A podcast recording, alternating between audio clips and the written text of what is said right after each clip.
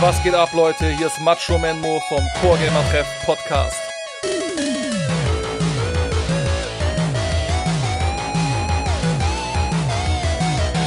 Wir treffen uns hier regelmäßig im Core Gamer Treff in Mönchengladbach, um eine geile Zeit miteinander zu verbringen.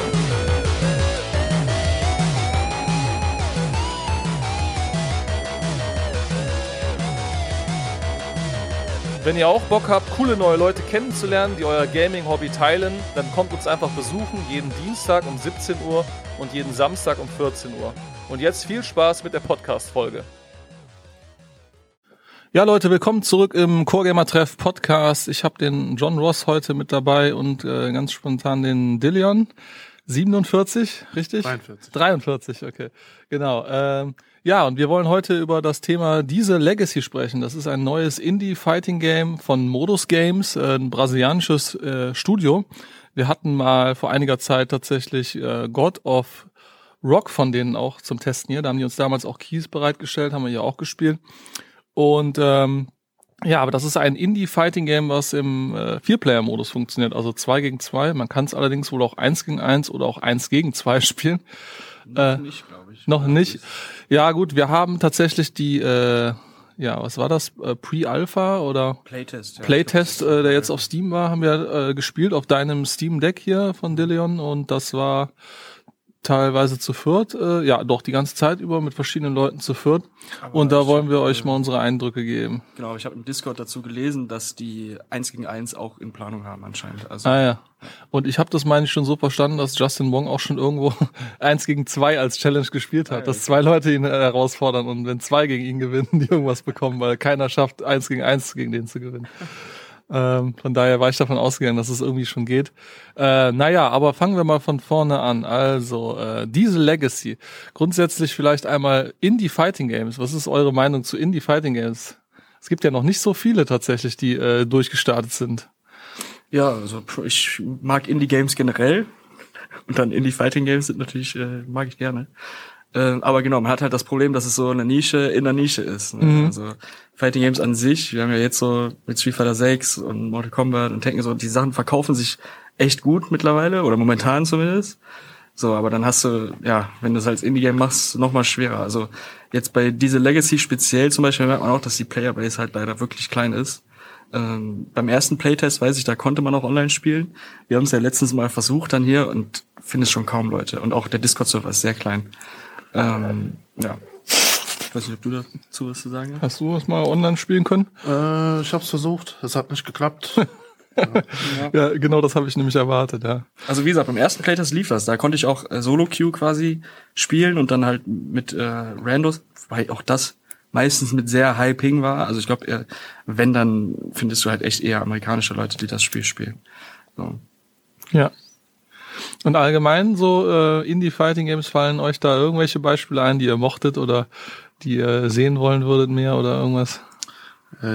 Diesel Legacy war mein erstes Indie-Fighting-Game und es hat gut Spaß gemacht. Und ja, ich habe ja letztens erst dann hier Them's Fighting Herds ausprobiert, was genau auch sehr Spaß gemacht hat. Wobei jetzt dann kurz danach direkt diese traurige Nachricht da kursiert ist, dass alle Leute anscheinend irgendwie gefeuert worden sind, die auch ihre Ziele da, die bei Kickstarter, oder ich weiß gar nicht genau auf welcher Kickstarter-Seite, dass die das gar nicht mehr verfolgen können, irgendwie der Story-Modus nicht zu Ende gemacht wird und sowas, die jetzt noch einen DLC-Charakter, glaube ich, rausbringen, aber alle Developer anscheinend einfach rausgeschmissen worden sind. Interessant. Hat das irgendwas mit diesem Mike Z zu tun, der ja auch bei Skullgirls da rumgewütet hat? Weil dieselbe Story kannte ich da irgendwie auch schon so ein bisschen. Was war das denn da? Ich habe nur mitbekommen, dass da Skullgirls, stimmt, das war auch eines meiner ersten Fighting-Games. Ja, genau. Das ist ja auch ein Indie-Fighting-Game. Ich glaube, das ist auch so das Vorzeige-Indie-Fighting-Game, was ja wirklich krass geklappt hat und eine große Community bis heute hat tatsächlich. Ne? Genau. Ja, und das hat dieser Mike Z vor allen Dingen vorangetrieben. Ich weiß nicht, ob der Lead-Developer war oder der Founder auch tatsächlich, aber der hat unheimlich viel technisch dazu beigetragen, dass Skullgirls eines der ersten Fighting-Games war. Ich glaube, das ist 2013 rausgekommen, was super Netcode schon hatte. Ja, genau. Schon damals Rollback-Netcode. Und ja, das wurde nach und nach mit Content gefüllt und hat eine riesen Community bis heute. Also Online-riesen Community, muss man dazu sagen. Auf allen Plattformen gibt's das und ja, Artstyle kann man sich drüber streiten. Die einen lieben es, die anderen hassen es vom Artstyle her. Hat so ein Marvel vs. Capcom-lastiges Gameplay. Ja, aber wo ich drauf hinaus wollte, ja, interessant, dass du das sagst mit dem Kickstarter, weil jetzt gerade gab es ja auch die News, dass Yatagarasu vielleicht zurückkommen soll. Das ist ja auch so ein Indie-Fighting-Game.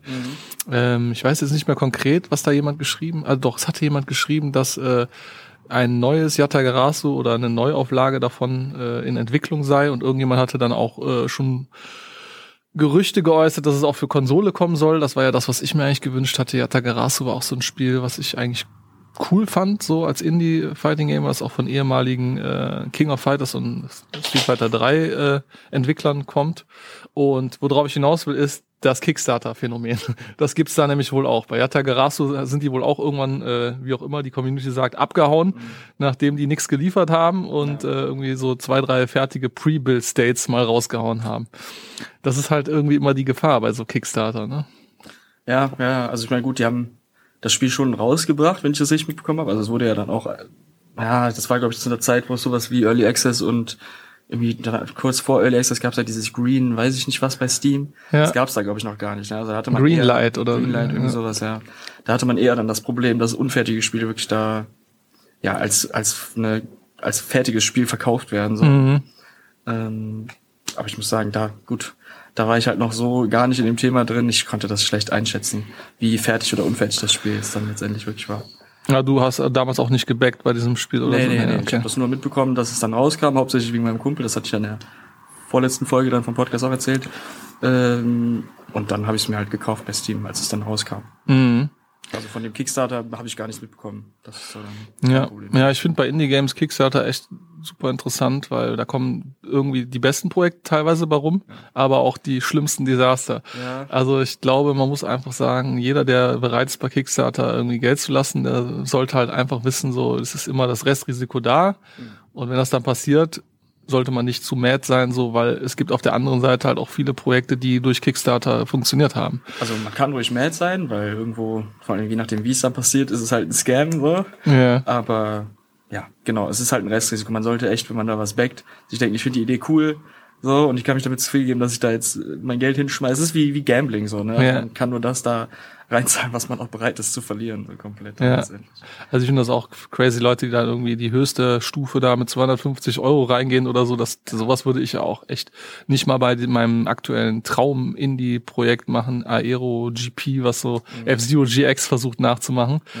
Das ist so aktuell mein Sternchen im Kickstarter-Universe, und selbst da würde ich ja niemals das höchste Tier reinballern, ohne dass ich weiß, dass da was bei rumkommt. Ne? Ja, macht schon Sinn. Ja, aber dann kommen wir jetzt mal zu Diesel Legacy, genau. Das Wort Diesel, was löst das bei euch aus? Ich habe da irgendwie drüber nachgedacht. Irgendwie ist der Name, ist das Wort cool. Das löst bei mir irgendwie sowas Interessantes, Punk-mäßiges aus, aber es ist ja auch irgendwie ein Kraftstoff. Weiß irgendjemand von euch, was das überhaupt heißt oder wo das Wort überhaupt herkommt? Ich habe noch gar nicht über den Namen nachgedacht, tatsächlich. Ne? Also, es klingt sehr actionreich, das Spiel. Ja. Wenn man den Namen hört. Ich finde den Namen auf jeden Fall cool. Also Diesel Legacy, ja. Ja, und der Artstyle ist ja auch so ein bisschen so auf speziell gemacht. Wie sagt man, so ein bisschen wie nennt man das? Cyberpunk oder Retro-Noir? Ja, weiß ich jetzt gar nicht. Also ich habe halt im Kopf genau den Hauptcharakter, glaube ich, ist ja dann der Rory, der seinen komischen Cyberhund da auch hat. Ja. Aber genau, es sieht halt so runtergekommen aus. Ein bisschen Steampunk. Aber genau, Steampunk, ja. Ne? Also es ist schon anders, glaube ich. Ja. Ja. Aber so viel habe ich mir... Ja, ich muss mir mal mehr auf die Hintergründe auch achten, was da dann so abgeht. Ja, das geht auch in die Richtung Steampunk, was ich da so gesehen habe. Ja, da hast du schon ab und zu mal so ein Maschinchen oder irgendwas am Arbeiten. Also ich würde schon behaupten, dass es so ein Steampunk-Touch auf jeden Fall hat. Ja, und halt handgezeichnet, oder halt zumindest sieht handgezeichnet aus. Ja. Ja, finde ich auf jeden Fall schön aus. Ja, Artstyle gefällt mir auch richtig gut, oder? Also ich bin auch tatsächlich vom Artstyle angetan, und was mir auch gefallen ist, dass die Stages schön aussehen und kreativ sind und dass es schon so viele Stages vor allen Dingen gab in dem keine Playtest. Ne? Also, ich meine, gut, macht ja auch irgendwas Sinn, es ist nicht so aufwendig wahrscheinlich. Ne? Also die Artists stecken da dann wahrscheinlich trotzdem viel Mühe rein, aber gut, du hast halt einen Still so letztendlich, was dann da gezeichnet wird, und ich glaube, da passiert auch nicht viel im Hintergrund. Habe ich jetzt aber auch. Kann sein, dass ich mich da täusche. Alle zu sehr im Gameplay gefangen. Alle wollen Kombos drücken. Ja, kommen wir gleich zu, ne? Ja, genau. Ja, letztendlich ist mir Grafik auch nicht so wichtig tatsächlich, aber ja. Nee, mir auch nicht so ultimativ wichtig, aber es ist trotzdem aufgefallen. Also insgesamt ist mir generell aufgefallen, dass das Spiel sehr hochwertig wirkt.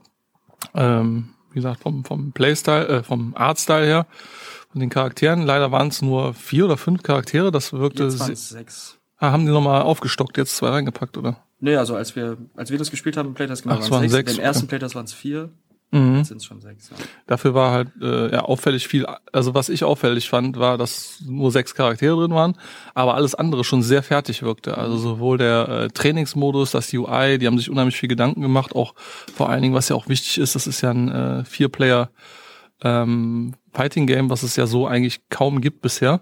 Und da ist natürlich immer die Herausforderung, wie kriegt man das hin, dass 4 Leute, die mit beliebigen Controllern ankommen, vernünftig und schnell zusammenspielen können, dann noch ihre Buttons einstellen können und so weiter und so fort. Und das Ganze dann noch auf dem Steam Deck, das ist ja immer so meine Befürchtung, dass man da mehr Zeit damit verbringt, alles einzustellen, als zu spielen. Aber da muss ich sagen, Hut ab, das haben die schon recht gut hinbekommen. Das wirkte schon dafür, dass wir mit 4 Leuten alle unsere Controls einstellen mussten und so, doch recht durchdacht, wie das da gemacht ist, und hat auch dann tatsächlich recht schnell funktioniert. Ne? Ja. Training Mode fand ich noch super interessant, was da schon alles drin war. Auch, was ich auch witzig fand, und ich glaube, das hatten die tatsächlich auch im ersten Playtest schon, dass die halt diesen Frame-Meter da hatten. Genau. Das ist mir jetzt nochmal aufgefallen. Und soweit ich weiß, hatten die den im ersten Playtest auch schon. Also irgendwo ist das da so, ja, eigentlich haben die das dann pioniert, was das anging, ne? Weil Street Fighter 6 ja eigentlich das erste Spiel, was ich jetzt im Kopf hatte, was sowas hatte. Ja. War der erste Playtest vor Street Fighter 6? Davor, also, oder vielleicht, ach Gott, vielleicht irre ich mich gerade. Aber doch, ich denke schon. Wäre vor Juni dann gewesen, ne? Ja. Aber vielleicht auch nicht, verdammt. Ich weiß nicht, ob der erste Playtest schon da war, als ich hier war. Wobei ich mir da auch nicht so sicher wäre, ob Street Fighter 6 überhaupt das erste war, was das hatte. Aber es ist auf jeden Fall ein Feature, was man jetzt häufiger sieht. Ja, und was ich cool finde, weil dadurch kann man viel besser einschätzen, wie die Frames verteilt auf der Animation des eigentlichen Moves halt dann aussehen. Also man kann quasi unter die Haube direkt schauen und hat ein viel besseres Verständnis dafür, was da passiert, wenn er den Move drückt. Ja, also ich glaube, das ist auch wirklich gut für halt Anfänger auch des Genres, die jetzt nicht viel mit Frame Data schon anfangen können, weil sonst muss man halt immer wieder das erklären. Gut, du hast halt Startup, Active und Recovery und so weiter. Und das ist halt sehr offensichtlich dann für Leute, das zu verstehen. Ja. Und generell das UI fand ich auch spannend, weil man ja mit den Charakteren tatsächlich in die jeweiligen Optionen reinlaufen muss. Da weiß ich nicht, ob ich das ein bisschen zu sehr aufgestylt fand, also ob das so praktikabel ist. Die Idee ist witzig, weil es die halt nicht so gibt bisher, oder noch nicht, ich kenne die zumindest noch nicht. Aber so intuitiv finde ich das nicht, weil man spielt dann irgendwie und masht dann ein paar Buttons im Character Select und auf einmal ist man irgendwo reingerannt oder so, und das ist mir so ein bisschen fragwürdig aufgefallen. Ne? Ja, ich kann es nachvollziehen. Also ich schätze, was daran ganz gut ist, dass man immer weiß, wer Pause gedrückt hat, so quasi, weil der Charakter ist dann in der Mitte. Ja. Vielleicht haben die sich das deswegen so gedacht, aber ich verstehe die Kritik. Und hier sagt der Jonas Rasierer, dass Skullgirls auch schon einen Frame-Meter hatte. Ja, siehst du. Also gibt's schon was länger anscheinend, ja. Und dass Mike Z auch mitgearbeitet hat. Ja, ich finde, das hätte ich, wie gesagt, das wusste ich jetzt nicht, aber das hätte ich ja eben auch erraten, weil das wirkt irgendwie schon wie seine Handschrift, muss ich sagen. Ja. Er hat ja auch Skullgirls schon unheimlich technisch vorangebracht und ganz viel auch schon früher geschert und so. Es ist echt schade, ich weiß nicht, ob ihr das mitbekommen habt, aber der wurde ja damals dann irgendwie gecancelt auch, ne? Und dann ist alles da den Berg runtergegangen. Ich kann es gar nicht mehr zusammenkriegen, das war so in der Zeit, wo alle möglichen Leute gecancelt wurden. Ich meine, das waren auf jeden Fall ganz schlimme Dinge, die er gemacht haben soll gegenüber seinen Mitarbeitern. Aber eigentlich ist das voll, also wenn man das ausklammern kann, soll, darf, dann ist das voll der Pionier, was Indie-Fighting-Games vor allen Dingen auch angeht, der Typ. Ja, man kann es ja dann nicht, also genau, unabhängig davon hat er ja die Sachen gemacht, das kann man halt dann nicht leugnen. Ne? Mhm. Genau. Ja, fällt euch sonst noch was ein zu dem Menüstrukturen beziehungsweise den Features, die das Spiel hatte, irgendwas Besonderes im Trainingsmodus oder so? Gab's schon Trials oder irgendwas? Nee, ne? Das weiß ich tatsächlich gar nicht. Ich bin halt kaum dazu gekommen, das zu Hause zu spielen. Ja, wir haben jetzt, hier muss man tatsächlich auch nochmal vorab sagen, Wir haben ja hier die meiste Zeit dann den 2-gegen-2-Modus angespielt, weil wir ja die Möglichkeit dazu haben. Auf dem Steam Deck tatsächlich auch, das lief super gut und war cool. Da haben wir ein Foto auch auf Twitter von gepostet, eine Monsterkrake mit 1000 USB-Verlängerungen gefühlt. Das sah ein bisschen wild aus, aber es hat funktioniert. Ja. Ja, und mit wechselnden Leuten tatsächlich. Also wir haben verschiedene Leute das Spiel ausprobieren lassen. Ihr habt, glaube ich, sogar am meisten gespielt die ganze Zeit. Ne? Und ja, es war echt witzig. Also ich habe auch ein Video davon gemacht. Ich muss selber sagen, es ist gut angekommen. Wir können ja mal zum Gameplay-Teil kommen. Wie hat euch das Gameplay gefallen? Was kann man dazu sagen? Ja, was kann man sagen? Also ich denke, Kombos sind ziemlich simpel. Mhm. Also da hat man diese 2 Leiter-Tags und dann kann man direkt auf so eine Air-Juggle gehen. Finde ich gut. Mhm. Es macht Spaß, rumzudashen. Ach ja, genau. Man arbeitet letztendlich auf 3 Lanes. Ne? Das gab es ja auch tatsächlich. Mir fällt nur ein Beispiel ein, was mit Lanes gearbeitet hat. Das war ja Fatal Fury damals. Uraltes Spiel. Und Lanes bedeutet, man hat quasi ja wie in einem 2,5D-Spiel mehrere Ebenen in die Vertikale, 3 Stück und ja, bei 4 Spielern 3 Lanes, finde ich interessant, die Entscheidung, wieso man da 3 genommen hat, aber ja, muss man mal sehen. Ja, ich meine, gut, man sieht jetzt zum Beispiel auch schon an dem neuen Charakter, den die da reingepackt haben, Elena, weiß ich gar nicht mehr genau, die ja dann die Möglichkeit hat, wirklich auch also unabhängig von der Lane, auf der sie gerade ist, Einfluss zu nehmen. Also sie konnte so einen Goon quasi auf die obere oder auf die untere Lane schicken. Solche Sachen hattest du dann. Ja. Aber ja, also ich finde auch, habe jetzt auch nicht drüber nachgedacht, ob zwei Lanes auch funktionieren werden, aber ich finde mit 3 wirkt es eigentlich ganz solide so. Also es scheint schon gut zu funktionieren. Ja, das Rumdashen macht Spaß. Mit den Kombos finde ich auch, die sind halt leichter reinzukommen. Es ist so, ja, auch dieses Marvel-Kombosystem, ja. Ne? Du drückst einfach, du hast halt immer das, ja, nicht Magic Series, ist ja... Doch, die nennen das Magic Series, ja. Bei Marvel, ne? Wenn die immer in 2C oder beziehungsweise Crouching Heavy dann enden. Das war da ja zum Beispiel bei Rory auch Crouching Heavy ist auch der Launcher. Ne? Das ist eigentlich ganz klar Magic Series, habe ich auch gedacht. Ne? Mhm. Nur, dass du da schon, bei Mario können das auch manche Charaktere, glaube ich, aber die meisten denke ich nicht, dass du 2 Lights machen kannst und dann erst anfangen kannst. Ne? Doch, das geht auch. Man auch bei einigen Marvel-Spielen, glaube ich, auf jeden Fall, ja. Dann ist das wirklich ähnlich. Und das ist halt, ich denke da an Magneto, der die ganze Zeit jab, jab. Der macht auf jeden Fall mehrere Lights, meine ich. Ja, okay. Das ist halt leicht reinzukommen, finde ich. Genau, ne? Weil wie du sagst, du hast ja eigentlich kaum was auch mit 2D-Fighting generell zu tun. Du hast ja eigentlich nur ein bisschen Tekken-Spieler.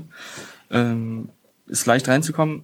Aber die haben auf jeden Fall gut Tiefe, also weil die Kombos, die gegen mich gedrückt wurden, als ich dann den ersten Test mal gespielt habe, die sind schon crazy, also auch mit dem Rotwagen zum Beispiel, der Flight hat, kannst du auch so Kram halt wie in Marvel machen, dass du halt eine Unfly und sowas, also die Kombos sind verrückt auf jeden Fall im Spiel, also da ist sehr viel Luft nach oben noch, aber ja, es ist halt leicht reinzukommen und jeder kann das Drücken in seinen Launchern hinterher springen und dann nochmal und ein Special. Ich glaube, es gibt nur Quarter Circles, gibt es DP-Motions? Es gibt Charge-Moves, DP glaube ich nicht, dass ich, ja. Das ist auch für viele der Trend, wenn es darum geht, einfach Fighting Games einfacher zu machen, dass man sich von allen Motions trennt, außer von dem Quarter Circle, ja, und in dem Fall gibt es noch Charge-Moves. Ja, macht's auf jeden Fall simpler, aber ich finde, manche Sachen sind trotzdem nicht irgendwie Baby-Mode oder so. Also da ist mit Rory auch ein Button-Hold-Move, was ich eigentlich auch immer relativ kompliziert finde. Mhm. Ja, und Charge-Moves halt sind auch jetzt nicht so einfach in Kombos dann mit reinzubringen. Mhm. Aber ja, an sich sind die Charaktere generell ja sehr simpel gehalten. Also du hast ja manche komplizierter als andere, aber du hast eigentlich nicht mehr als 2-3 Special-Moves, würde ich sagen. Mhm. 3 Super-Moves und dann 2 Command-Normals oder so. Also viel komplizierter sind die eigentlich nicht. Hier, den Charakter, den du gespielt hattest, was... Naira. Naira, ja. Die hat manchmal ein bisschen genervt, wenn ihre Install-Super gemacht hat, ne? Dann floh, es ist quasi Virgil-Swords, ne? Fliegen um dich rum oder musst du da irgendwas manuell eingeben oder passieren einfach Dinge dann? Und also sobald ich den Super anhatte, musste ich halt nur Jab-Spam. Okay. Dann aber ich bin nämlich gedacht, ja.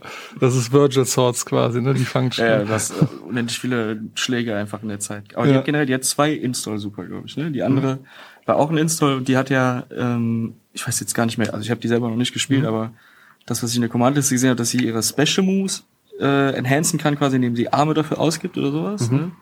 Und genau, der zweite Install war halt, dass sie unendlich Arme hat. Genau. Mhm. Der andere war dieses unendliche Hitboxen einfach. Weil ich jetzt so hat's, ja. Auf jeden Fall jetzt schon bei den Charakteren gut viele goofy, crazy Charakter dabei, was ja nicht meistens nicht so meins ist. Deshalb bin ich dann auch bei Rory geblieben tatsächlich. Mal schauen, was da sonst noch so kommt. Auf jeden Fall schon ziemlich abgedreht. Ich habe dann auch mal Justin Wong ein bisschen reingeschaut. Also das, wie du schon sagst, da geht auf jeden Fall einiges. Ja. Ich glaube, das Spiel wird auch nicht wirklich zu balancen sein. Aber ich bin mal gespannt. Ich glaube, es wird so ein Fun-Prügler bleiben. Vor allen Dingen, wenn man dann in einer 2-gegen-1 Sandwich-Position ist, wird's ja komplett irre. Ja, wobei er sagt, der Dai, du machst Lows, ich mach Overheads. Ja, GG's, ne? Das ist ein bisschen bescheuert dann, oder? Aber was das angeht, da, ich meine, du sagtest ja, du bist kein Fan davon, aber eben, die haben halt diese Mechanik dann eingebaut, dass du bist down, aber du bist nicht out. So, das Spiel geht wirklich noch weiter ohne deinen Mate. Also du kriegst erstmal einen Supermeter mehr, also du kannst erst 2 Supermeter chargen, sobald dein Mate down ist, soweit ich weiß.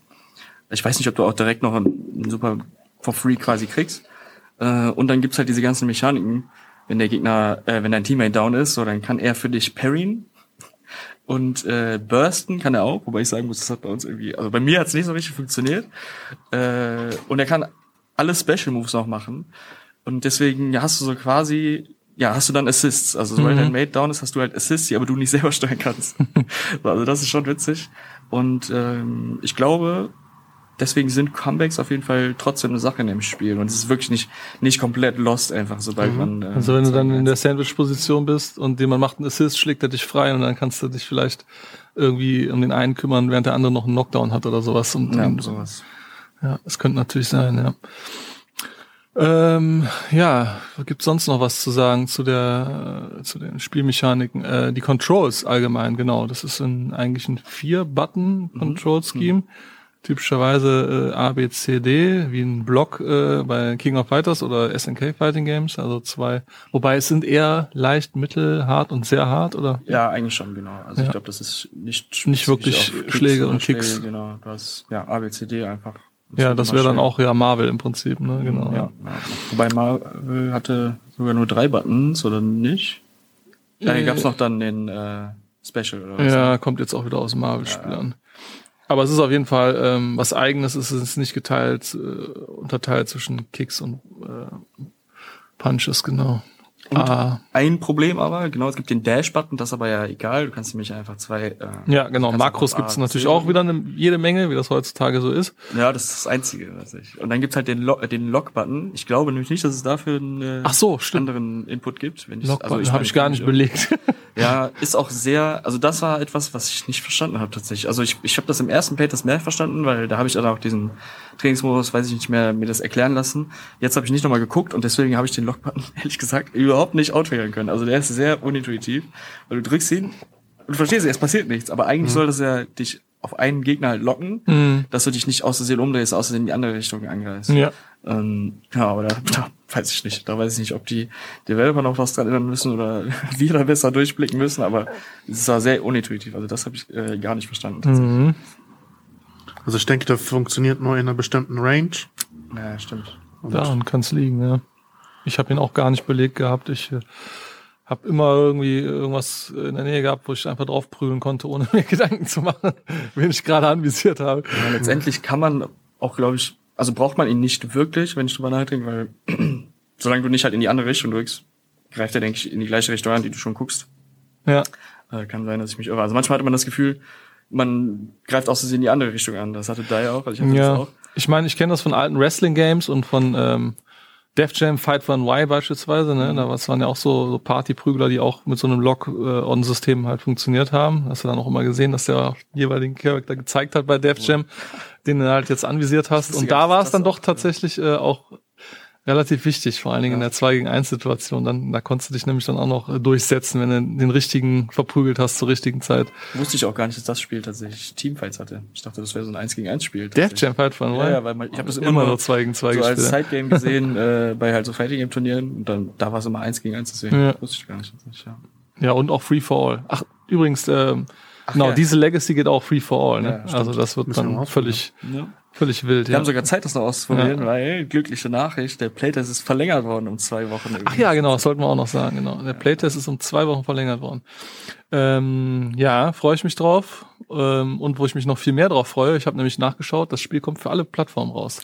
Also auch für meine Lieblings-Fighting-Game-Plattform Xbox wird's kommen, und es kommt sogar auch für die Switch tatsächlich, und für PS4, PS5 und sogar Xbox One kommt sogar auch noch für die Vorgängerversion. Ne? Und komplett Crossplay, weißt du das auch schon? Das habe ich tatsächlich nicht gelesen. Also wie gesagt, diese Internet-Gamerei ist ja nicht so mein Metier, aber ich hatte mal geschaut und nicht wirklich was gefunden. Ja, fände ich interessant. Also wenn die das sogar mit der Switch vielleicht sogar, also gibt's das überhaupt sonst? Wahrscheinlich nicht, ne? Kein Fighting-Game, was sich traut, Switch-Crossplay zu machen. Fighting-Game nicht, aber es gibt Spieler, die Crossplay haben. Ja, gibt's immer mehr tatsächlich. Vor allen Dingen auch aus der Indie- und Free-to-Play-Richtung kommt da immer mehr. Oh, war gut. Das ist schon gut, ja. Ja, wobei ich jetzt auch nicht dafür, wie gesagt, ich habe da keine Aktien drin in Crossplay. Ich freue mich einfach, dass alle das genießen können, und weil es durch Crossplay immer deutlich weniger Politik gibt, auf welcher Plattform man spielen soll oder nicht, und Leute dann einfach spielen können. Deshalb finde ich Crossplay gut. Aber wenn es irgendwie technisch dann schwierig wird, dass alle da perfekt laufen oder die Switch FPS-Probleme bekommen, dann finde ich die Entscheidung auch besser, die dann auch außen vor zu lassen. Ja, wahrscheinlich. Also ich fände es halt gut, genau, weil mir wichtig ist, dass das Spiel halt eine gesunde Spielerbasis halt irgendwo hat, und da hilft sowas halt sehr. Ja, wobei, ich bin da mal gespannt. Ich sehe leider die Indie-Fighting-Games noch, wie du auch schon sagst, voll in der Nische. Ja. Wir haben halt bei den meisten traditionellen Fighting-Games, die schon eine wahnsinnige History haben, schon Probleme irgendwie nach 2 Wochen eine Playerbase, eine Ranked Queue, was Leuten ganz wichtig ist auch immer, beizubehalten, und dann ein Indie-Fighting-Game mit einem 4-Player-Modus und Crossplay, also das ist, glaube ich, echt wahnsinnig viel gefragt. Ja, das wird schon ein Struggle, denke ich. Aber wenn es einer möglich macht, dann Mike Z, da könnte ich mir schon vorstellen, dass da der richtige Mann am Werk ist, der Madman, der da nicht aufhört, bis das Spiel, genau wie es bei Skullgirls ja auch war, perfekt läuft und so weiter. Er hat übrigens auch mal ein YouTube-Video gemacht, sich über Wi-Fi-Players so richtig auslastet und dann mal so zeigt, so auf der Kommandozeile, wie das aussieht, wenn du halt mit jemandem über Kabel spielst und wenn dann jemand auf Wi-Fi spielt. Ne? Und dann wird's kein Switch-Crossplay geben. Genau. Also, nur mit dem Nintendo-Adapter. Ja. Du bist rausgelockt, sonst genau. Crossplay. Ja, das ist eigentlich gar nicht so eine schlechte Idee. Ja, gibt's sonst noch was zu Diesel Legacy zu sagen, außer dass wir uns drauf freuen und uns das holen werden? Ja, Preis? Kennt irgendjemand den Preis? Keine Ahnung, tatsächlich. Das wäre noch interessant, weil ich sag mal, 20, 30 Euro wäre es mir wert, aber mehr glaube ich nicht. Ich glaube auch nicht unbedingt, dass es viel mehr wird. Also wenn man jetzt sich zum Beispiel Skullgirls anguckt, ging glaube ich auch in die 20 Euro Richtung, ne? Skullgirls hat so viele Re-Releases bekommen in verschiedenen Packs, da blicke ich nicht mehr durch. Es war auch mal zeitweise, glaube ich, ein pricey Game und dann wurde es auch wieder günstiger. Ah, okay. Ja, ich kann nur, wenn ich drüber nachdenke, ich glaube nicht, dass ich es gekauft hätte, wenn es Vollpreis damals gewesen wäre, deswegen müsste es eigentlich ein billigeres Spiel gewesen sein.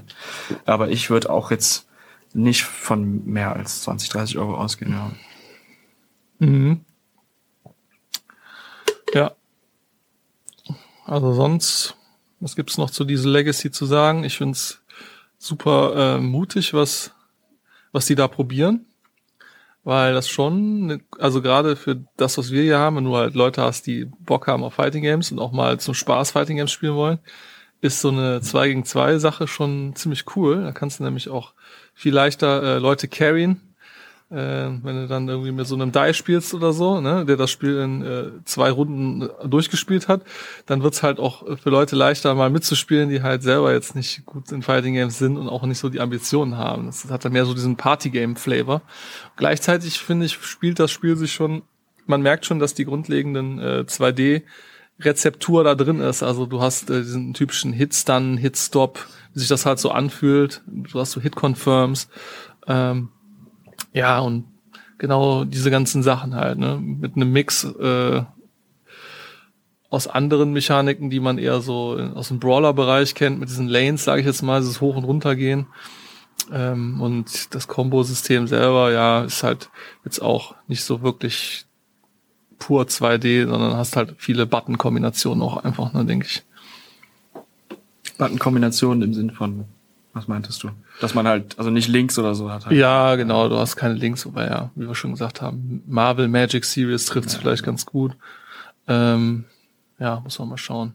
Aber es fühlt sich jetzt nicht, wie dieses, wie ein King of Fighters Spiel oder sowas an, ne? Also es ist simple gehaltene Kombostruktur, würde ich behaupten, am Anfang. Ne?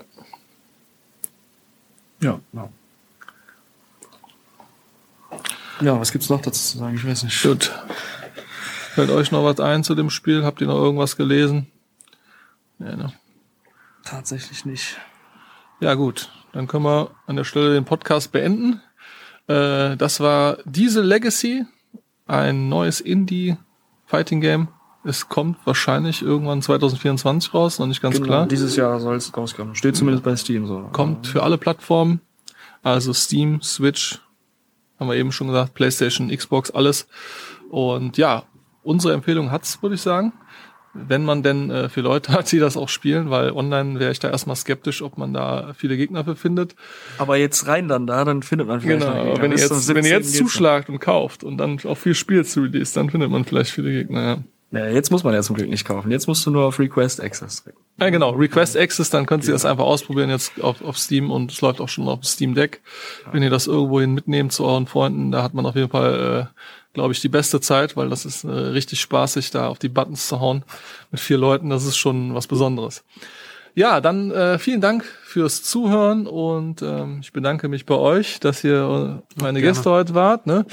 John und Dillon hier und ja, wir machen jetzt hier weiter im Core Gamer Treff. Gleich kommen die Smash-Jungs vorbei. Heute gibt's hier ein Smash-Turnier, wie jeden Freitag. Wenn ihr Bock auf Smash habt, kommt jetzt immer freitags vorbei. Und morgen machen wir ein Samurai-Showdown-Fun-Turnier. Das wird auch lustig. Alles klar, Leute. Dann danke nochmal fürs Zuhören und bis zum nächsten Mal. Tschüss. Ciao, ciao. Ciao, ciao. Vielen Dank fürs Einschalten und ich hoffe, euch hat die Podcast-Folge heute gefallen. Ich würde mich sehr freuen, wenn ihr uns auch in Zukunft hier mal im Core Gamer Treff in Mönchengladbach besuchen kommt. Wir öffnen dienstags ab 17 Uhr mit offenem Programm, freitags ab 17 Uhr und samstags ab 14 Uhr. Das aktuelle Programm findet ihr immer auf unserer Homepage coregamertreff.de oder kommt gleich in unseren Discord unter discord.coregamertreff.de. Jeder ist hier willkommen, einzige Voraussetzung ist, dass ihr mindestens 18 Jahre alt seid. Momentan finden außerdem jeden Freitag ab 17 Uhr die Super Smash Brothers Ultimate Weeklies statt, die von der Smash-Community NRW eigenständig bei uns organisiert werden. Die Tekken 8 Community trifft sich bei uns jeden zweiten Samstag zum Bi-Weekly Tekken 8 Turnier. Und die Street Fighter 6 Community einmal im Monat samstags zur Monthly Turnierserie See Me Offline. Darüber hinaus wird es in diesem Jahr noch eine ganze Menge weiteres Programm geben. Geplant sind etwa ein Mario Kart 8 Familientag, eine Mario Kart Double Dash LAN Party auf originalen Gamecube-Systemen, ein Indie-Games-Event, eine Xbox System Link LAN Party, ein Shoot'em-Up-Community-Event und eine Retro-PC-LAN-Party und vieles mehr. Und wenn ihr auch Lust habt, mit eurer Gaming-Community bei uns im Core Gamer Treff Fuß zu fassen, dann sprecht mich einfach darauf an und mal schauen, was sich da machen lässt. Nochmal vielen Dank fürs Einschalten und ich hoffe, wir hören uns dann bald wieder. Bis dann.